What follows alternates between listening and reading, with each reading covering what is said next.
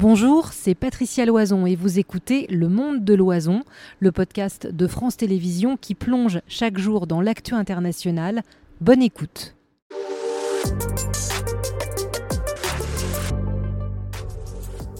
Voilà, on se retrouve pour la deuxième partie de cette émission. On vous répond, on répond à toutes vos questions sur euh, le Covid, la vaccination avec euh, le professeur Bruno Mégarban qui est resté avec nous. Merci monsieur, chef du service réanimation à l'hôpital Lariboisière à Paris et Frédéric Bizarre, économiste, spécialiste de la protection sociale et de la santé et président de l'Institut Santé. Bonjour, bonsoir Myriam. Bonsoir Patricia. C'est reparti pour une session de On vous répond et j'imagine qu'il y a beaucoup de questions. Beaucoup de questions et puis certains sont un peu désabusés, messieurs. On va commencer avec la question de Léa. À partir de combien de doses nous serons vaccinés contre la Covid-19 demande-t-elle. Alors, la vaccination de base qui protège contre les formes graves de la maladie, c'est les deux doses initiales plus une dose de rappel trois mois plus tard. Donc, on estime que 65% de la population française a reçu cette vaccination de base. Par la suite, effectivement, une fois qu'on a acquis une immunité suffisante pour nous protéger contre les formes graves, il faut faire des rappels. Euh, ces rappels doivent être de euh, plus nombreux et plus, plus rapprochés lorsque l'on est plus âgé.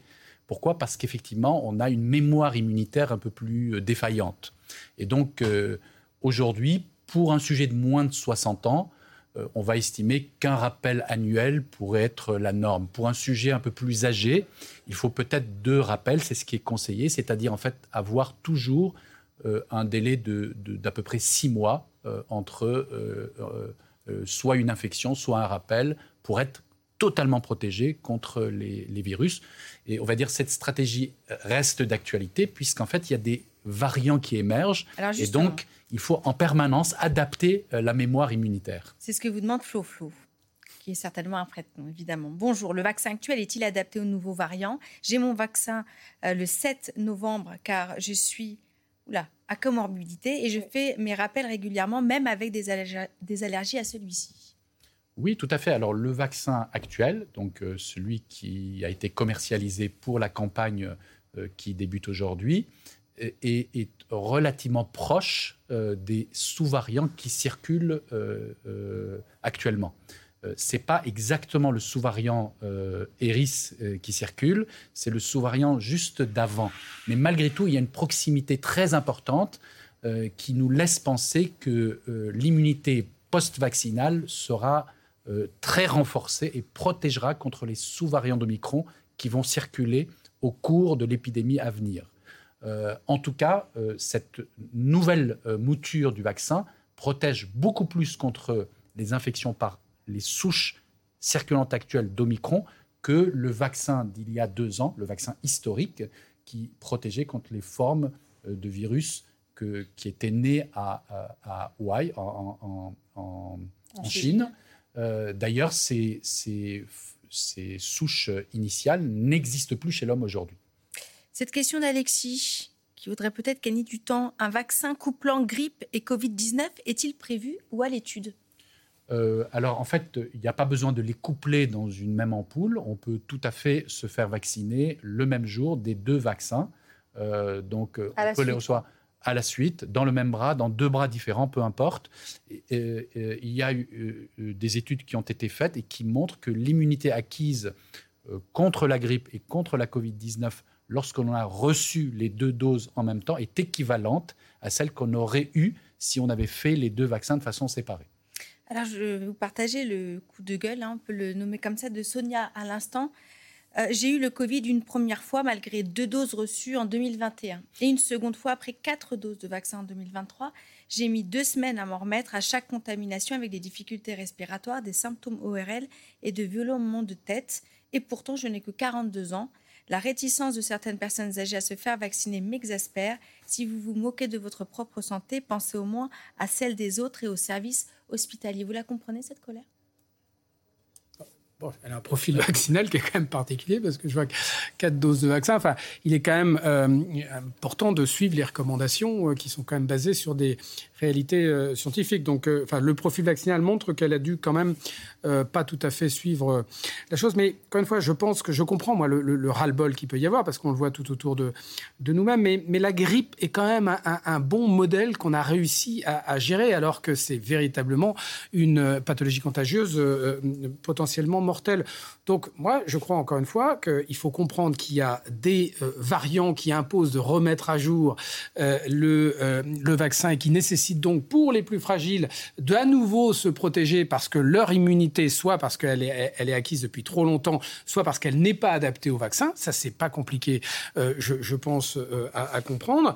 Et ensuite, il y a une notion qu'on est entouré. C'est pas parce que nous-mêmes, nous ne sommes pas à risque que nous sommes entourés de gens à risque, ce qui fait que bah, c'est principalement ceux qui sont à risque, plus ceux qui estiment qu'ils sont à risque de mettre les personnes à risque à risque. Alors Pierre qui s'inquiète pour sa mère, qui est probablement une personne à risque. Ma mère a 84 ans, elle a des problèmes de poumons et de cœur suite à ces trois doses. En tout cas, il fait le lien entre les deux.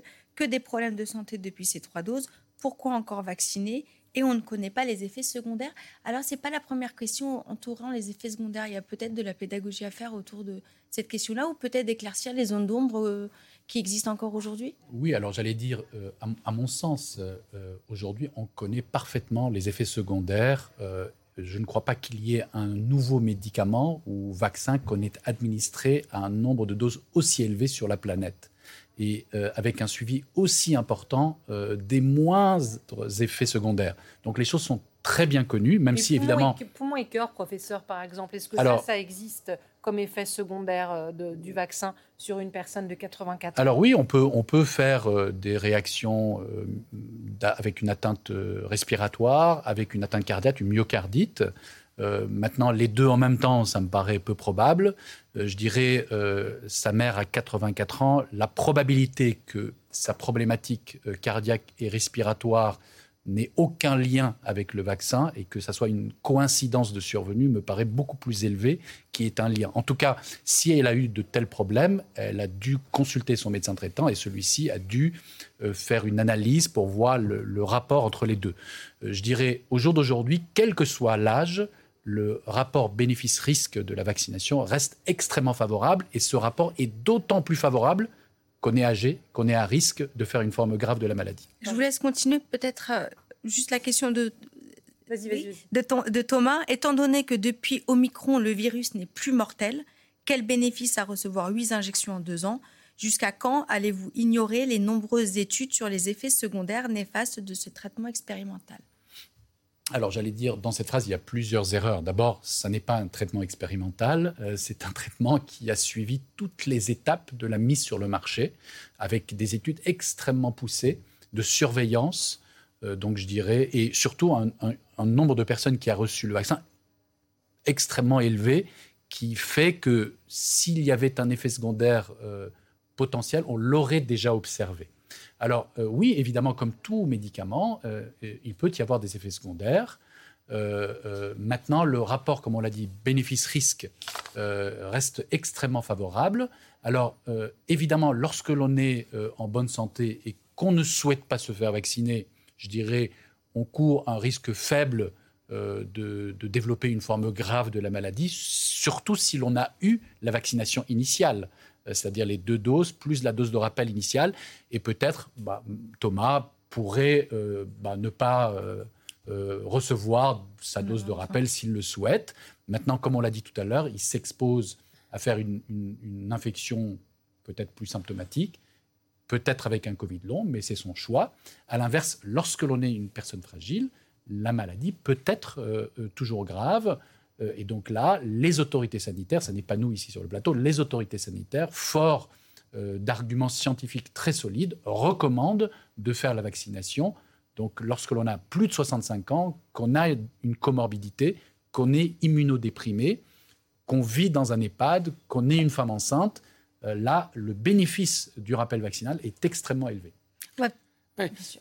Mais ce qui est toujours bon dans ce raisonnement qu'on voit, qu'on voit pas mal, qu'on appelle les antivax, à mon avis, euh, de façon un peu excessive. Mais moi, j'ai envie de demander à Thomas, c'est qu'est-ce que propose Thomas c'était comme, comme stratégie de, de, lutte actuelle contre le, contre le Covid? Il a raison de dire que ce n'est pas expérimental, mais en tout cas, on est obligé de raccourcir les délais de façon considérable par rapport aux études cliniques que l'on met, même si aujourd'hui, avec les évolutions technologiques, on est capable de faire des tests cliniques beaucoup plus rapidement. Mais enfin, c'est vrai que beaucoup ont dit, mais en fait, il n'y a pas le temps nécessaire pour le développer, donc c'est à risque. Bon, on, comprime euh, euh, la chose. Il est vrai que chaque vaccin, comme chaque médicament, a des bénéfices et des risques que l'on ne peut pas anticiper de façon systématique avant. Donc c'est pour ça qu'on part d'un rapport bénéfice-risque. Enfin, personne n'a dit que tout le monde devait se faire vacciner, mais qu'il est préférable, lorsque ce rapport bénéfice-risque est euh, particulièrement avantageux, de le faire. donc je ne vois pas très bien quelle est un petit peu cette euh, espèce de... Euh, non pas de délire, mais enfin en tout cas d'excitation de beaucoup sur le fait qu'on propose des vaccins dans cette stratégie de lutte contre le Covid. C'est Imaginez-vous sans le vaccin. Imaginez-vous aujourd'hui sans le vaccin ce que ça serait. Ce n'est pas 30 morts par jour qui y aurait. Euh, ce sont des hôpitaux qui seraient probablement submergés dans les urgences aujourd'hui encore par, euh, euh, par là. Ça serait beaucoup plus de morts et probablement des mesures qui euh, gêneraient, euh, iraient contre la liberté individuelle de Thomas et de bien d'autres. Euh, Au moins, ça protège la liberté individuelle de chacun. Je vais quand même prendre la, défense des questions que je lis depuis cet après-midi. Ah non, mais on essaye de... C'est-à-dire, non, mais enlever un amalgame, c'est que autant pour avoir travaillé avec notamment notre cellule de désinformation, là, on est moins sur de l'antivax, hein, comme nous dit Léo à l'instant. Hein. Il vient de nous dire ne, ne faisons-nous pas un amalgame entre les gens qui se lassent de la situation et les complotistes. C'est-à-dire que dans les questions, il y a plus, on en a assez de se faire revacciner. Mais il n'y a pas, euh, j'ai quasiment aucune question sur euh, la fiabilité. Ça, vous le ressentez, cette lassitude Non, on, comprend, bien sûr, on comprend. C'est pourquoi aujourd'hui, euh, chaque personne a le choix de, de, se faire ou pas vacciner en fonction du risque qu'il estime pour lui-même, puisque aujourd'hui, on connaît les facteurs de risque. On connaît qui peut développer une forme grave de la maladie. Donc à chacun d'estimer ses propres risques et puis surtout en fonction de sa crainte aussi euh, d'être contaminé ou pas, euh, de devoir éventuellement affronter une forme un peu plus sévère de la maladie. Donc le choix existe. Néanmoins, euh, nous, en tant que personnel de santé, en tant qu'autorité de santé, eh bien, nous nous devons de faire des recommandations, on va dire, de sécurité pour la population. Et, et, effectivement, les personnes de plus de 65 ans, les personnes avec comorbidité, eh bien, elles ont intérêt à se faire vacciner, car pour elles, la balance, la balance bénéfice-risque est extrêmement favorable. Ah Après, le, débat, je pense, va aussi se faire entre euh, Thomas et tous ceux qui ont cet avis-là et les professionnels de santé. Il y a les pharmaciens qui sont quand même faciles d'accès, il y a son médecin traitant. Si on n'est pas sûr de l'intérêt de la vaccination pour soi-même, euh, débattons, enfin, demandons l'avis d'un professionnel de santé qui, qui, connaît sa situation. Je crois qu'il ne faut pas hésiter. C'est là, je parlais tout à l'heure de démystification, c'est qu'il faut sortir de quelque chose où on a des postures vers quelque chose qui soit très rationnel. Parce qu'aujourd'hui, on, peut prendre une décision de façon très rationnelle, quel que soit son avis euh, sur euh, les méthodes proposées Alors, on a tous, hein, j'imagine, autour de cette table encore quelques masques qui traînent dans nos tiroirs. Tant on en a acheté ou même fabriqué. Alors, la question que pose Fred, le masque n'a pas été bénéfique. Alors, selon lui, seul le lavage des mains fait barrière. Allons-nous cependant remettre le masque? Alors, je dirais. Effectivement, l'affirmation est malheureusement erronée. Le masque a bien démontré euh, euh, sa capacité de freiner euh, la rapidité d'extension euh, de l'épidémie. Et donc, il a protégé beaucoup de personnes, notamment les plus fragiles. Bah, moi, je peux prendre mon exemple personnel, puisque travaillant en réanimation, étant pendant au moins deux ans, n'ayant en, charge que des patients euh, contaminés par la Covid. Je n'ai jamais attrapé la Covid-19 parce qu'effectivement, en réanimation, nous mettions un masque. Et si nous n'avions pas mis de masque, j'aurais été contaminé dès la première seconde. Euh, donc effectivement, ça a protégé. Alors aujourd'hui, euh, je dirais, le masque est essentiellement utile à la personne qui a des symptômes pour ne pas contaminer les autres. Donc c'est du bon sens. D'ailleurs, quelle que soit l'infection virale dont il est porteur. Il est utile pour les personnes très fragiles lorsqu'ils vont dans un lieu euh, fermé, clos, où il y a du public, où ils ne peuvent pas respecter la distanciation physique.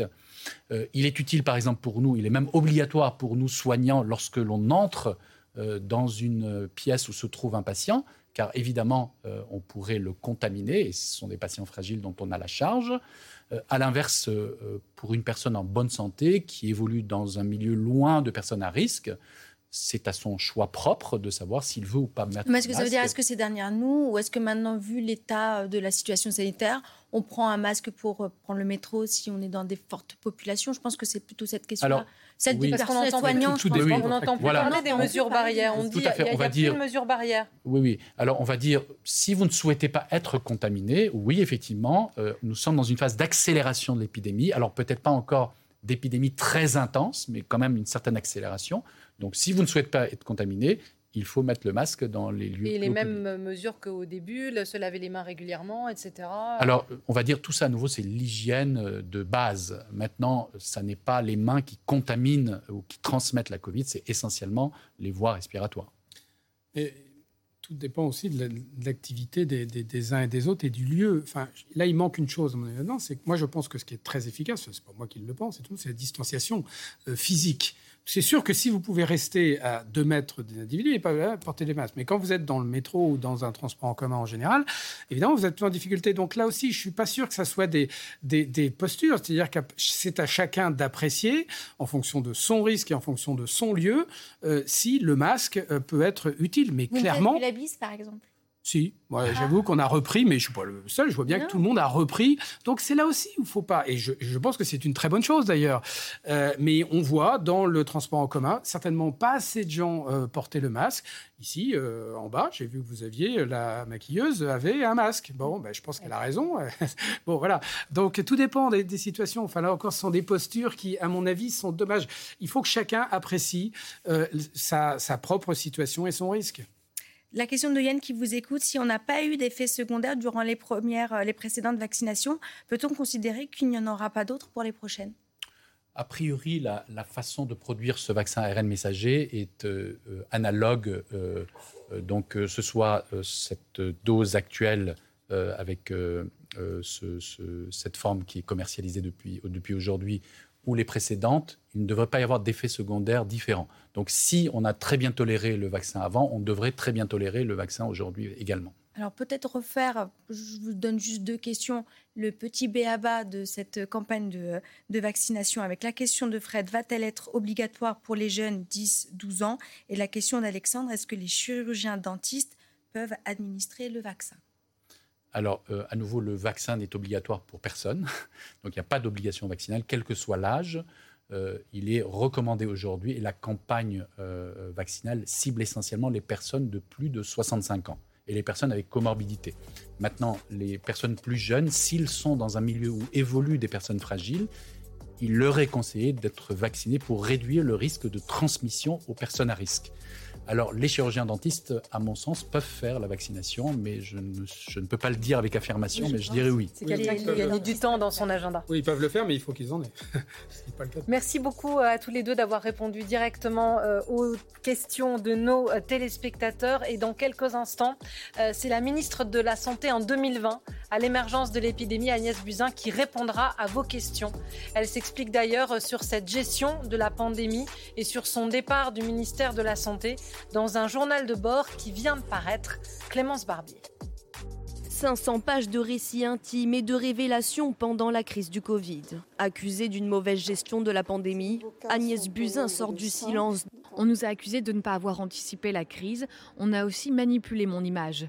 J'ai été l'objet d'un déversement de haine, désigné coupable par les réseaux sociaux. En février 2020, la ministre de la Santé annonce sa candidature au municipal. Aujourd'hui, elle répond à ceux qui l'accusent d'avoir abandonné son poste en pleine crise sanitaire. En face de moi, le président a des conseillers qui lui disent autre chose.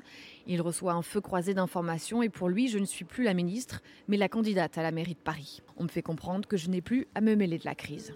Dans son journal, elle affirme que renoncer au ministère a été la pire erreur de sa vie. Agnès Buzyn est toujours placée sous le statut de témoin assisté pour sa gestion de la crise du Covid.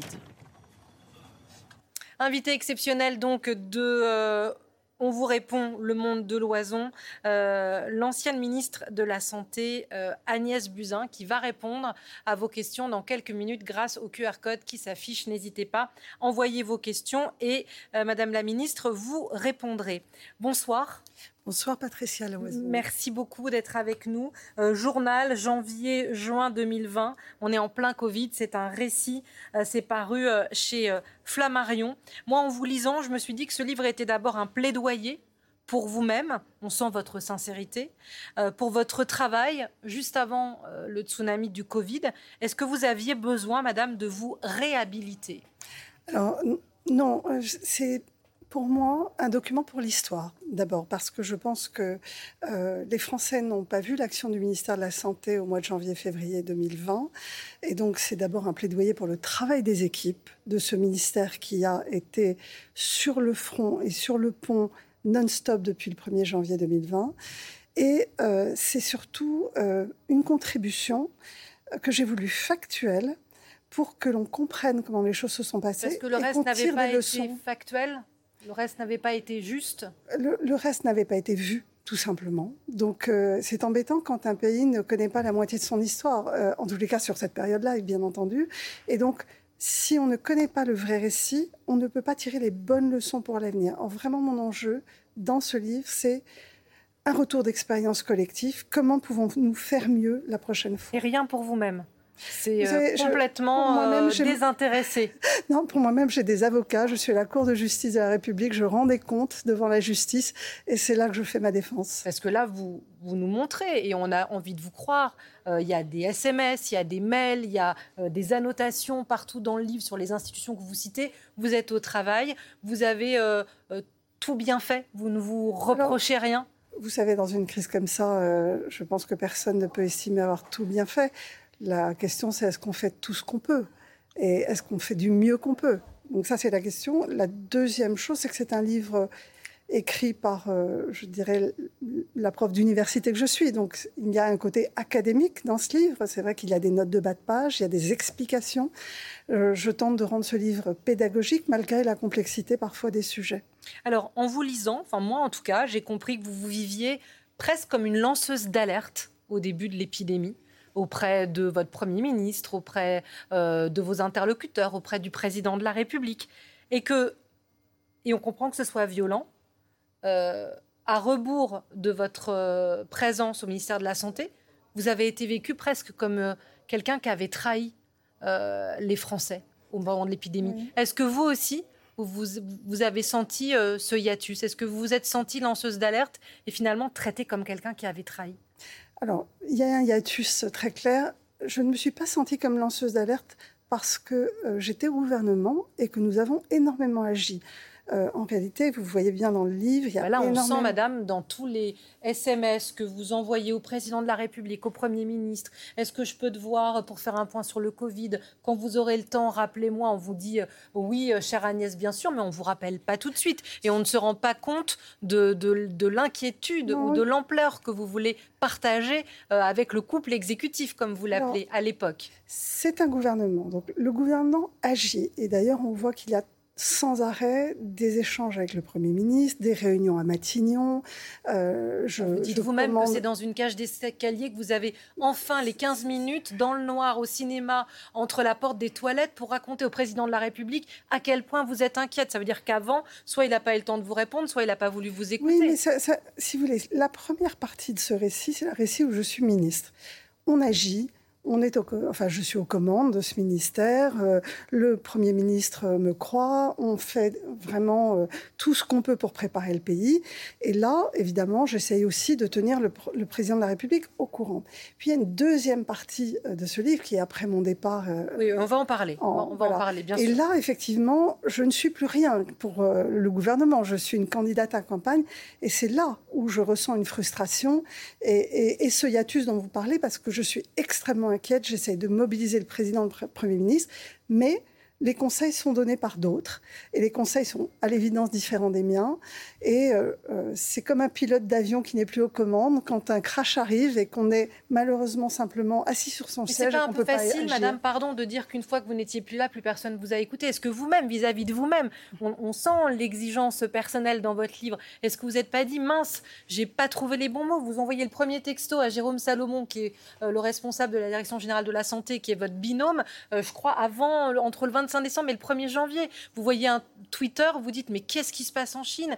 Et on sent que vous êtes inquiète tout de suite. Et, et vous exprimez ligne après ligne pendant 200 euh, pages cette inquiétude. Et on sent qu'en retour, mais comme plein de Français qui vont découvrir ça en février, moi j'ai trouvé qu'il n'y avait pas d'écho aux alertes que vous lanciez. Est-ce que vous n'auriez pas pu être plus convaincante et est-ce qu'on vous a assez écouté avant que vous ne quittiez votre ministère? Alors clairement, oui ou non? Clairement, je n'ai pas été convaincante suffisamment puisque à l'arrivée, je ne les ai pas convaincus. Euh, euh, mais est-ce que euh, c'est facile de convaincre un président ou un premier ministre à un moment où aucun scientifique ne sonne l'alerte et où tout le monde parle de grippette, ou même à l'échelon international, et on le voit dans le, livre. Le ministère de la Santé vous dit tu crois, euh, le patron de l'OMS dit oui, vous êtes sûr, oui. Enfin, on, voit bien qu'il y a une prise euh, de conscience collective au niveau international qui est tardive. Donc je ne peux pas en vouloir au président et au Premier ministre de ne pas écouter leur ministre, euh, qui est quasiment la seule à être à ce niveau d'inquiétude en capacité de leur parler. Alors, vous revenez beaucoup, et je voudrais qu'on le réécoute ensemble, sur euh, cet extrait qui a été euh, sorti par les réseaux sociaux euh, quand vous faites la première conférence de presse sur le Covid. On est le mardi 21 janvier. On écoute. Aujourd'hui, nous sommes, vous l'avez bien compris, au début de l'épidémie. Nous n'avons pas la réponse à toutes les questions qui se posent et c'est tout à fait normal. Le risque d'introduction en France de cas liés à cet épisode est faible, mais il ne peut pas être exclu, d'autant qu'il existe des lignes aériennes directes entre la ville de Wuhan et euh, la ville et, la France. Ça vous fait euh, votre fils quand il voit cet extrait qui est sorti, il vous dit mais maman, euh, on se moque de toi sur les réseaux, on dit que tu dis n'importe quoi. Ça vous fait toujours aussi mal quand vous revoyez ce morceau-là? Alors en fait, je pense qu'il est important de le remettre dans le contexte. Il faut que vous vous rendiez compte que cette conférence de presse, je la fais parce que je suis inquiète et que j'ai un pressentiment. C'est votre initiative C'est mon initiative personnelle. On est le 21 janvier. Il y a une, simplement une rumeur qui court à l'OMS euh, selon laquelle il y aurait une transmission interhumaine. Donc je comprends qu'il y a un risque épidémique et je suis la première au monde à faire une conférence de presse. C'est incroyable ce boomerang, si, si, vous voulez. Il y a un tel hiatus entre ce que j'ai fait, effectivement, ce qu'on a voulu dire de moi à un moment donné, que euh, les trois dernières années ont été douloureuses. Je vous le, je vous le concède. vous avez souffert euh, beaucoup personnellement de ça? Euh, Oui, j'ai été très attaquée, pas seulement dans les réseaux sociaux, dans la rue, agressée. Je vis sous protection policière. un certain nombre de personnes n'ont pas voulu entendre à chaque fois que j'ai voulu m'exprimer sur ce sujet. Et donc, à la fin, euh, il m'a semblé important de rendre aux Français ce morceau de leur histoire, de donner des explications et la grille de lecture. Alors, il y a un avant, un après. On va laisser évidemment la parole aux téléspectateurs, mais d'un mot, madame, euh, on entend, vous disiez professeur d'université, professeur de médecine, comment un médecin, pardon si ma question est naïve, et vous la voyez venir, comment un médecin aussi investi, euh, où vous comptez pas vos heures, où vous passez votre temps à sonner aux portes, à appeler le président de la République, peut décider de quitter ce navire amiral dans la crise qu'est le ministère de la Santé, à l'aube d'une épidémie mondiale, pour aller euh, être la candidate de la majorité à la mairie de Paris Alors je crois que vous avez dit le mot-clé, c'est à l'aube. Et donc à chaque fois, on présente euh, mon histoire comme quelqu'un qui serait parti en pleine pandémie. En réalité, c'est bien ça le nœud gordien de cette histoire. Il faut reprendre la chronologie. Quand euh, l'affaire Griveaux arrive, ce battement d'aile du papillon qui me précipite dans ce tourbillon incroyable, euh, l'épidémie est toujours circonscrite en Chine. Il n'y a pas encore d'épidémie en dehors de Chine. Ce sont des cas exportés, mais pas d'épidémie.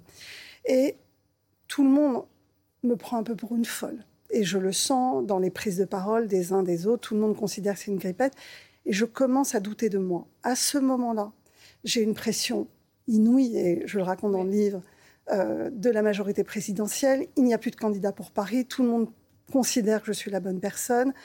Tout le monde me dit que je suis la seule à pouvoir y arriver, euh, à pouvoir éventuellement faire alliance avec Villani. Et, et puis, je pense qu'il y a aussi, euh, probablement chez certains, et c'est ce qu'ont m'a expliqué certains journalistes, l'idée que je vais faire peur à tout le monde avec mon pressentiment, avec mon discours dystopique sur l'épidémie, sur le fait que la croissance mondiale va s'arrêter, que les frontières vont se fermer, que les pays vont être sous cloche. Et mais vous sentez tout ça et pourtant vous y allez non, Est-ce que vous avez eu le sentiment Mais moi, je suis dans le doute. Est-ce que vous avez eu le sentiment d'abandonner les Français à ce moment-là? Non, pas du tout, parce que d'abord, j'avais premièrement le sentiment d'avoir tout préparé. Tout ce que je pouvais faire, je l'ai fait. J'avais commandé des masques, j'avais commandé des respirateurs. Après, on peut dire que c'était pas assez. Mais si vous voulez, le sentiment que j'ai, c'est qu'à ce moment-là, le pays je l'ai mis en ordre de marche. Et qu'il est prêt, qu'il a faire déclencher, que ça va, ça va y aller. Voilà. Vous n'en voulez pas au, au, président de la République et euh, au Premier ministre de l'époque. On en a reparlé. De vous avoir jeté au loup. De, vous racontez la pression, vous la cachez pas.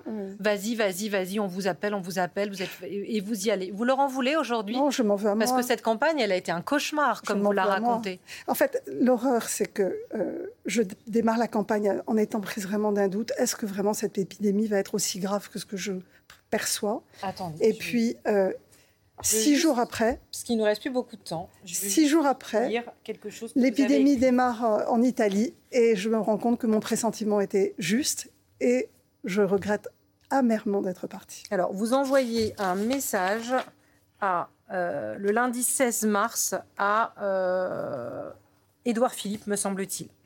J'ai eu l'archer tout à l'heure pour faire pression et arrêter avec le mois de juin, ça va durer un an. Vous êtes au début de la mmh. campagne. En fait, je suis tellement triste que tu ne m'aies pas entendu pour repousser ces élections que j'ai vécu comme une mascarade. Cette campagne a été une souffrance pour moi, tant je n'aurais pas pris les mêmes décisions que vous et j'ai senti le danger toutes les semaines. Je me souviens t'avoir dit à telle date que les élections ne pourraient pas avoir lieu, etc. Je t'ai même dit qu'il fallait se mettre en mode combat. C'est à pleurer de voir qui vous conseille sur le Covid et moi aujourd'hui, j'ai plus de boulot. Ce lundi, je serai au front à l'hôpital et dans un mois peut-être, je serai morte. Ce qui compte, c'est que nos enfants aillent bien et traversent cette merde. Je t'embrasse. Et vous nous dites aujourd'hui que tout va bien. Avec Édouard Philippe, tout va bien. Oui, et avec le président de la République, tout va bien. Ah oui, oui, absolument. Le président de la République m'a dit que s'il y avait une personne au monde qui avait le droit d'écrire un livre sur le Covid, c'était moi. Donc, lui, c'est exactement euh, ce par quoi je suis passée. Euh, il sait à quel point euh, j'ai préparé et à quel point tout ça est difficile. Et euh, évidemment, avec Édouard Philippe, nous nous en sommes expliqués. Là, c'est un, texto où je suis très en colère. Je suis très en colère. Ça fait une semaine que je leur demande de mettre le pays en confinement. Les élections se tiennent. Je suis terrorisée parce que je vois que le temps de doublement de l'épidémie s'accélère.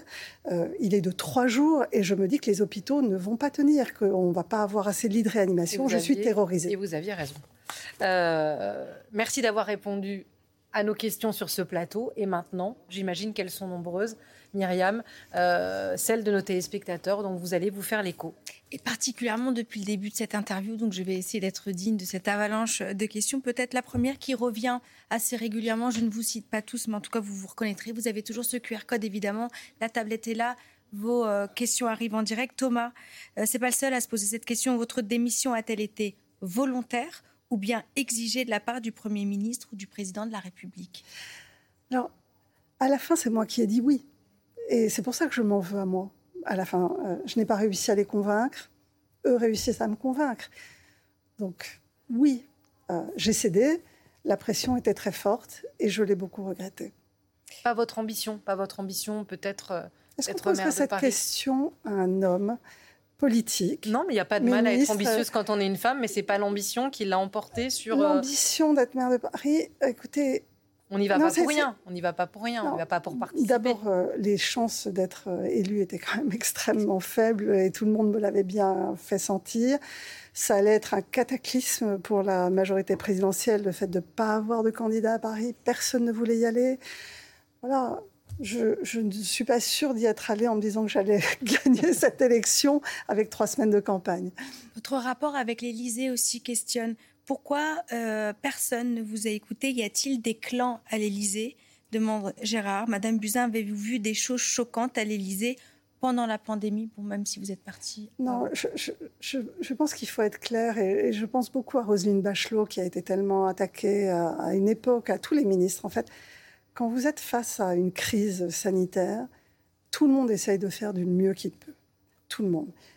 Là, euh, la difficulté pour moi de me faire entendre, elle était liée au fait qu'il y avait un conseil scientifique auprès du président de la République. Ça, c'était après que vous soyez parti. Après que je sois parti et au moment où je lance toutes les alertes en disant il faut confiner, on perd du temps, etc. Il y a un conseil scientifique qui n'a absolument pas la même vision que moi et qui rend des avis y a-t-il des clans à l'Élysée vous demande Gérard. Qu'est-ce que vous lui répondez? Non, à l'époque, euh, enfin, non, je ne sais pas du tout euh, ce que j'ai senti. C'est pas une question de clan. C'est que les scientifiques, au moment de l'élection, qui ont rendu les avis avis public, l'avis du 12 mars, qui ne prône pas le confinement, euh, voilà, n'était pas du tout en phase avec moi et je ne sais pas pour quelle raison il n'était pas, il n'avait pas la même perception du risque que moi. C'est la question en tout cas qu'Aline vous pose à l'instant même. Monsieur Macron n'a-t-il pas sous-évalué la situation du Covid? Tout le monde parle de vous, mais Monsieur Macron et Monsieur Castex ah, Monsieur Castex est arrivé bien après, hein, donc euh, il est arrivé pour le déconfinement, et il est arrivé en fait Premier ministre le 1er juillet. Donc là, vraiment, mon journal tenu au jour le jour, il parle des six premiers mois de janvier. Euh, je pense que le président de la République, il, avait juste des signaux contradictoires. Il avait une ministre en qui il avait confiance, mais qui n'était plus ministre, qui était une candidate à la mairie de Paris, qui l'alerte en lui disant il faut tout arrêter. Et euh, il a par ailleurs un conseil scientifique qu'il a mis dans la loi, euh, qui euh, est censé donner des avis sur la situation et qui lui dit les élections peuvent se tenir. Donc, face à cette contradiction, qui croit moi, je n'en veux pas aux hommes politiques de ne pas être capables de percevoir ce que des scientifiques eux-mêmes ne perçoivent. Vous en voulez à M. Delfrécy non, pas à lui personnellement. Il n'y a pas d'histoire de personne. Je ne règle pas des comptes. Non, mais sur sa posture, sur sa posture du conseil, scientifique. Sur la, sur la méthode. Dans le conseil scientifique, il y a des membres de la société civile. Et donc on mélange dans l'avis du conseil scientifique des faits chiffrés, temps de doublement de 4 jours, nombre de malades euh, attendus dans les hôpitaux, et l'acceptabilité sociétale de mesures qui vont être très difficiles, un confinement, l'arrêt des élections. Et donc, c'est un avis composite. On dit oui, c'est grave, mais il faut quand même que les élections se tiennent et la démocratie. Et donc, c'est un mélange des gens. Je donne l'exemple du GIEC. Imaginez que le GIEC, les scientifiques fassent des scénarios de réchauffement climatique, mais qu'en même temps, vous ayez des membres de la société civile qui disent faut pas augmenter le prix de l'essence et il faut pas gêner les gens avec le chauffage et la climatisation. Ça ne fonctionne pas. Un conseiller scientifique, il doit donner un avis chiffré, factuel, il ne doit pas mélanger euh, l'acceptabilité sociétale, qui est le rôle du politique, en fait. C'est un choix politique. Alors vous imaginez bien, Madame Buzyn, vous n'êtes pas neutre. Vous ne laissez pas insensibles les téléspectateurs qui nous regardent. Certains sont très durs vis-à-vis de vous, mais certains aussi vous soutiennent. J'ai vraiment un peu de tout. Mais cette question de Régis, Madame Buzyn, pourquoi faire ce livre? Maintenant, pour vous, justifier de quoi concrètement? Alors, c'est un journal. Ce journal, je l'ai écrit pour mes enfants. Euh, vous l'avez compris, euh, je suis retournée travailler à l'hôpital au moment de la crise. Et j'avais peur de mourir. Et je me suis dit, si je meurs du Covid euh, à l'hôpital comme médecin, mes enfants ne sauront rien d'autre que ce qu'ils ont vu dans la presse et dans les réseaux sociaux. Ça n'est pas possible. Je ne peux pas laisser cet héritage-là à ma famille. Et donc je l'ai écrit pour eux. J'aurais pu le publier après. Je ne l'ai pas fait euh, volontairement parce que je pensais qu'il fallait du temps. Du temps pour moi d'abord, pour mettre le ressentiment. Vous étiez aussi forte qu'aujourd'hui ou c'était pas le même. Euh, C'était le même euh, journal. Non, mais vous, euh, parce que quand on vit ça et l'acharnement, on le traite souvent, le harcèlement sur les réseaux, la, la violence que je me, peux même moi lire un peu sur cette tablette, est-ce qu'à cette époque-là, vous auriez pu avoir le conditionnement mental pour revenir devant les médias et... Je n'en sais rien. En tous, les cas, en tous les cas, je l'ai fait pour moi et pour mes enfants, pour ma famille. Et puis, le temps passant, je me suis rendu compte que le récit collectif sur le fait que euh, on n'aurait pas préparé, que la crise n'était pas préparée, alors que euh, ça fait 20 ans que tous les pays du monde se préparent aux crises sanitaires. Il y a des équipes entières, il y a des audits de l'OMS, on dépense des millions pour la préparation aux crises. Et donc ce récit collectif qui est que personne n'a rien vu, personne n'a rien préparé, euh, n'a pas été modifié en quatre ans. Je me suis dit qu'il était peut-être le temps de reposer pour les Français cette part de leur histoire, expliquer pourquoi ça n'a pas fonctionné? Pourquoi la préparation aux crises n'a pas fonctionné? Parce que c'est un problème mondial, en fait. La préparation aux crises, c'est un, quelque chose qui est organisé par l'Organisation mondiale de la santé. Il y a un règlement sanitaire international. Les pays se préparent sans arrêt. Pourquoi ça n'a pas fonctionné? Et c'est ce que veut expliquer ce livre. il m'a fallu le temps de mise à distance et je voulais aussi que le traumatisme s'éloigne pour les Français. Qu'on soit qu'on soit au moment de l'analyse et plus dans l'affectif. Je vous écoute et Swift vous écoute aussi, pose cette question. C'est un petit peu aussi ce que vous dites. Ces scénarios, on les avait déjà, l'OMS l'avait déjà envisagé. Pourquoi si peu d'appui de la communauté scientifique cette fois, qui est sur le même timing que vous? Alors je pense que, et je l'explique aussi dans le livre, il y a un phénomène de mémoire collective. Je crois qu'il y avait des scientifiques qui pensaient la même chose que moi, j'en suis sûre, j'en ai rencontré certains, qui n'ont pas pris la parole parce que nous avions tous euh, l'antériorité de la grippe H1N1 où euh, tout le monde en avait fait des montagnes et à la fin. C'est là où Roselyne Bachelot s'était fait fortement critiquer, absolument. justement pour l'inverse de vous, pour le nombre de, vaccins. Exactement. Et, donc, en réalité, les scientifiques qui pensaient comme moi avaient peur d'être ridicules. Et donc, nous avons eu sur les plateaux télé pendant les trois mois qui ont précédé le confinement, enfin les deux mois et demi, que des théories rassuristes. Euh, parce que ceux qui avaient la même, euh, la même lecture de l'épidémie que moi n'ont pas osé s'exprimer. Et euh, aujourd'hui, c'est un drôle de jour pour moi parce qu'il y a euh, des scientifiques euh, internationaux, des grands scientifiques internationaux qui ont pris ma défense il y a un an et demi en publiant euh, un article pour dire que j'avais été la première ministre au monde à être en alerte et la première à agir bien plus tôt que tous les autres pays du monde. Ils ont écrit cet article et dans les 15 signataires, il y a Drew Weissman qui est aujourd'hui prix Nobel, de, médecine et donc ça me touche particulièrement. Alors Alain B qui vous écoute et qui entend peut-être comme nous euh, votre émotion, n'avez-vous pas l'impression d'avoir été mis sur une voie de garage en étant trop alarmiste? C'est ce que des journalistes m'ont dit. C'est-à-dire que j'ai visiblement fait peur à un certain nombre de personnes à l'Élysée. Le secrétaire général de l'Élysée vous appelle au lendemain de cette conversation dans l'escalier avec Emmanuel Macron pour vous dire qu'est-ce que tu as dit au président? Tu lui as fait peur. Et c'était un reproche. Le ton n'était pas aimable. Non, et je lui ai dit heureusement que je, heureusement que je lui ai fait peur. Euh, oui, probablement. À partir du moment où il y avait tellement de voix dissonantes avec la mienne, ils ont considéré que j'étais peut-être. Euh, je, pense que c'est aussi le problème de la parole des femmes. J'allais vous le demander. un aspect genré de tout ça. Est-ce que vous auriez été un homme, on vous aurait pris plus au sérieux? Euh, vraiment, c'est une question que je me pose. Est-ce que si j'avais eu un poids politique, est-ce que si j'avais été un homme, avec une grosse voix. Si vous écoutez les interviews des gens qui s'expriment sur les plateaux, et notamment un certain nombre de membres du, conseil scientifique, il y a une voix professorale. On est sûr de soi. On ne met en doute aucun des faits qu'on annonce, alors qu'on dit absolument n'importe quoi. Et donc, je pense que la parole des femmes, qui peut parfois exprimer un doute, euh, ne s'autorise peut-être pas autant de certitude et autant de, euh, voilà, d'assurance euh, est difficile à entendre euh, dans un monde politique qui est extrêmement genré. La question d'Alexis, qui connaît bien votre dossier, semble-t-il, parce qu'il y a beaucoup de dates. Regrettez-vous, vous demande-t-il, d'avoir minimisé la pandémie auprès du public? La citation, vous avez entendu tout à l'heure, le risque de propagation est très faible à la fin janvier 2020, alors que vous en preniez conscience en privé. Et il cite euh, Le 30 janvier, j'ai averti Édouard Philippe que les élections ne pourraient sans doute pas se tenir. Est-ce que vous regrettez d'avoir euh, minimisé cette pandémie? C'est justement, je n'ai pas du tout minimisé. C'est exactement la suite de la phrase. C'est au contraire. Je suis la première au monde à faire une conférence de presse. J'ai vérifié. Euh, les seuls à avoir fait une conférence de presse le 21 janvier avec moi, c'est le euh, Centre de, surveillance des maladies de Corée. Nous ne sommes même pas les ministres. Et donc, pourquoi je fais une conférence de presse le 21 Mais vous regrettez peut-être cette phrase qu'on ah ben, Peut-être que j'aurais dû la tourner autrement. Euh, en fait, c'est vrai que c'est un discours qu'on vous écrit pour une conférence de presse, mais pour moi, la, phrase était entière. Et d'ailleurs, c'est très intéressant parce que si vous lisez le livre, vous voyez le texto que j'envoie à mon directeur de cabinet. Euh, le lendemain, je lui dis, mais la phrase sort très mal.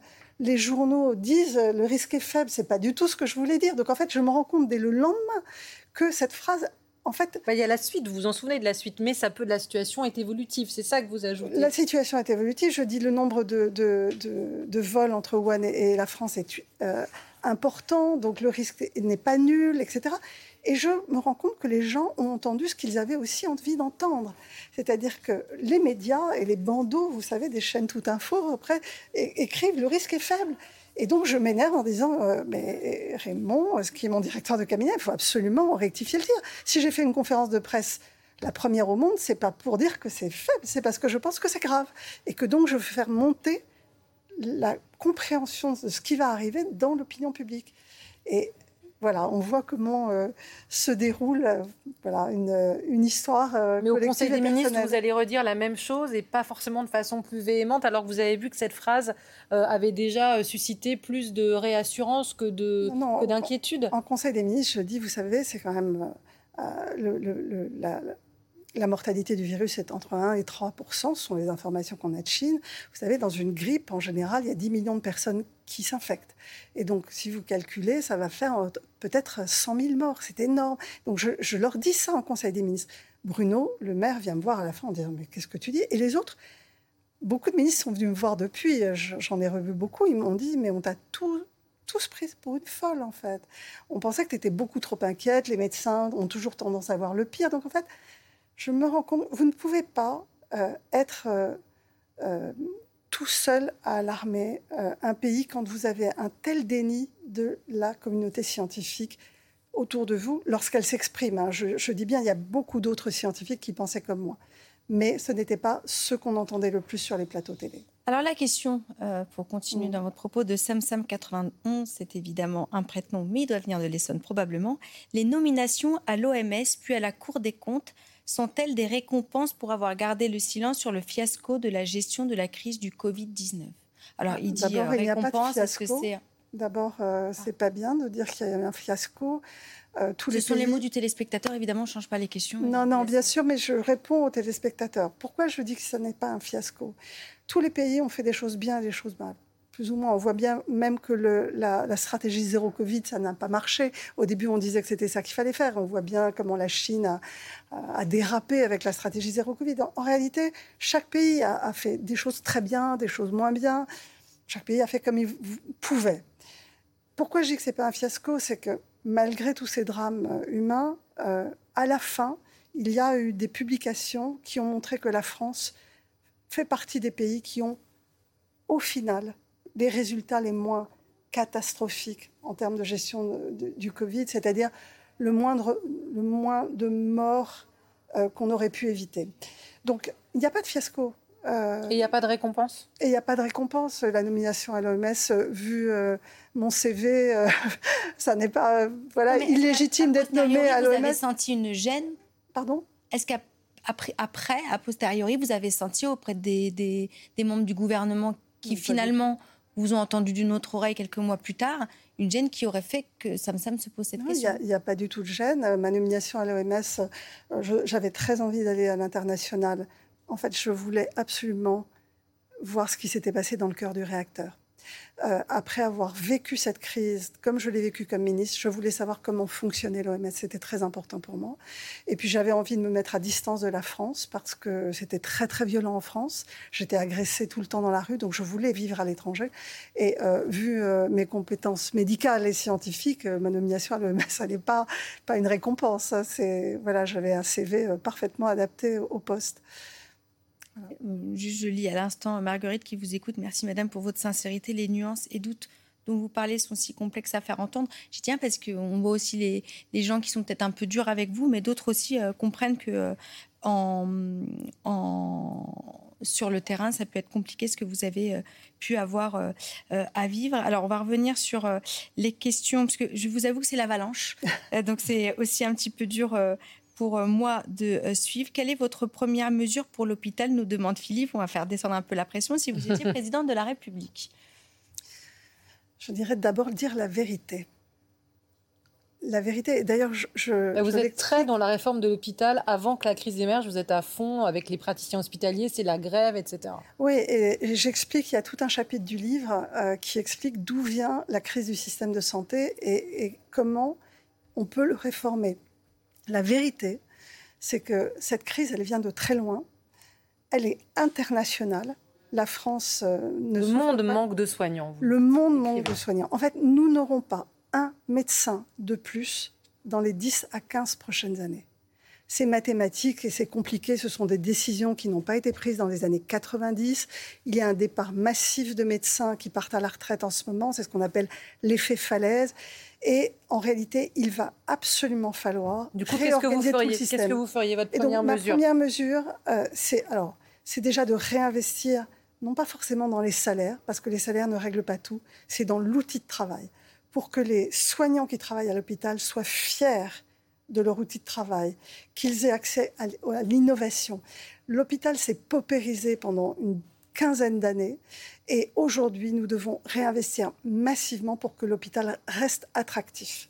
Et vous auriez, pardon, je me faufile Myriam, vous auriez envie de, si vous étiez président, vous auriez envie d'être euh, présidente de la République, vous auriez envie de retourner en politique, madame? Ça vous, quand on vous écoute, on se dit que vous avez peut-être envie de, continuer à apporter euh, sur ce thème qui est le vôtre ou sur autre chose?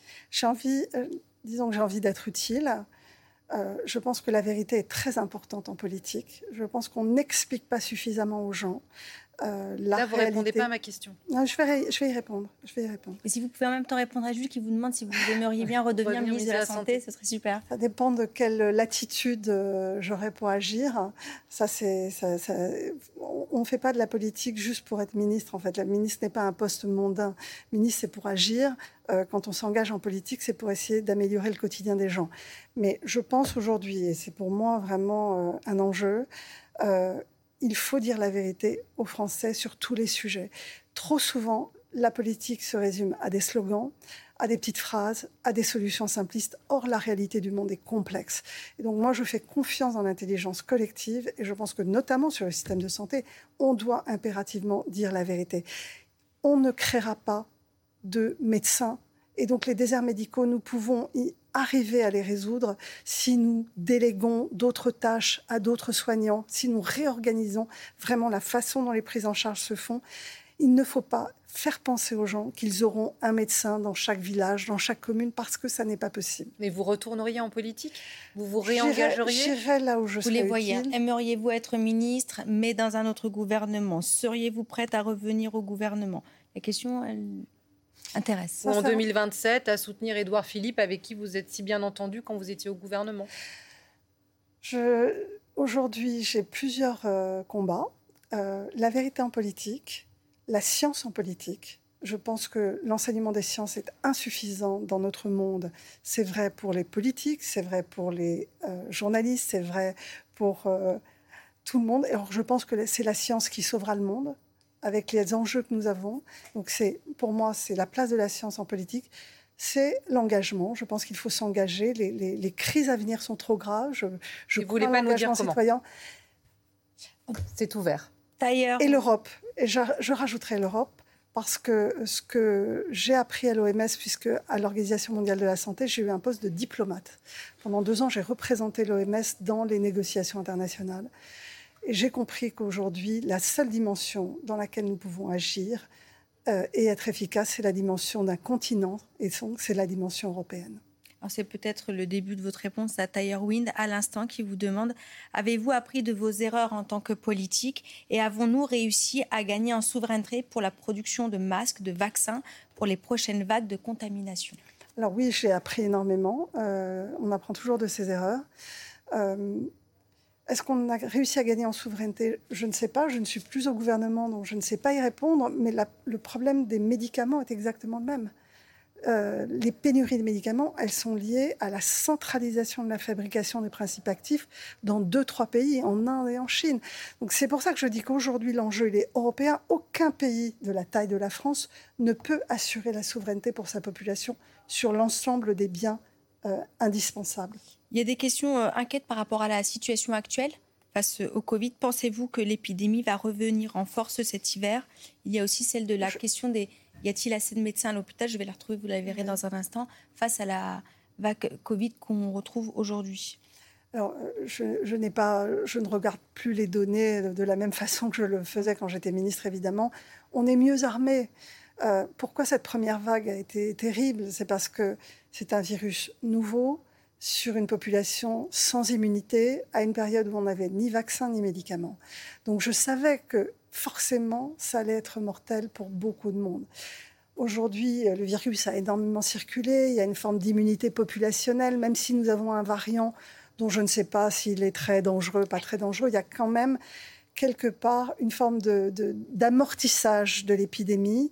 Ce que je pense, c'est que les gens fragiles doivent absolument se revacciner. Le vaccin que nous avons ne tient pas euh, au-delà d'une année, et donc c'est très important de se revacciner de façon annuelle, comme la grippe.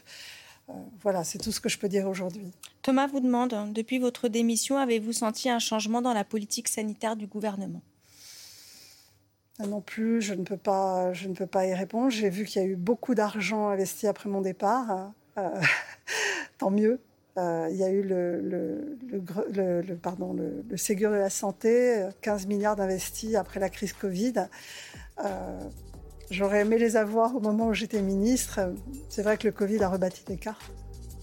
Alors peut-être, parce que j'entends la petite musique, euh, vous montrer ce message de, je ne sais pas comment on le prononce, FNX Tropicool. Vous avez été sincère. Merci, Madame Buzyn. Merci, Agnès Buzyn. Journal euh, de crise épidémique janvier-juin 2020 euh, chez Flammarion. Les droits du livre, je le précise, c'est important, sont reversés à la Fondation des hôpitaux.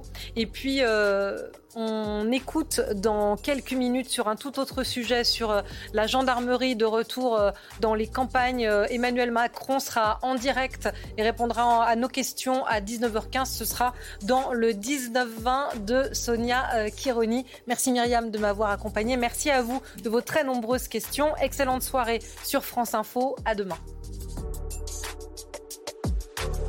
Voilà, vous venez d'écouter Le Monde de l'Oison, un podcast de France Télévisions. N'hésitez pas à vous y abonner pour suivre la marche du monde. Vous pouvez aussi nous retrouver en vidéo sur France Info Canal 27 du lundi au vendredi à 17h50 et sur France.tv.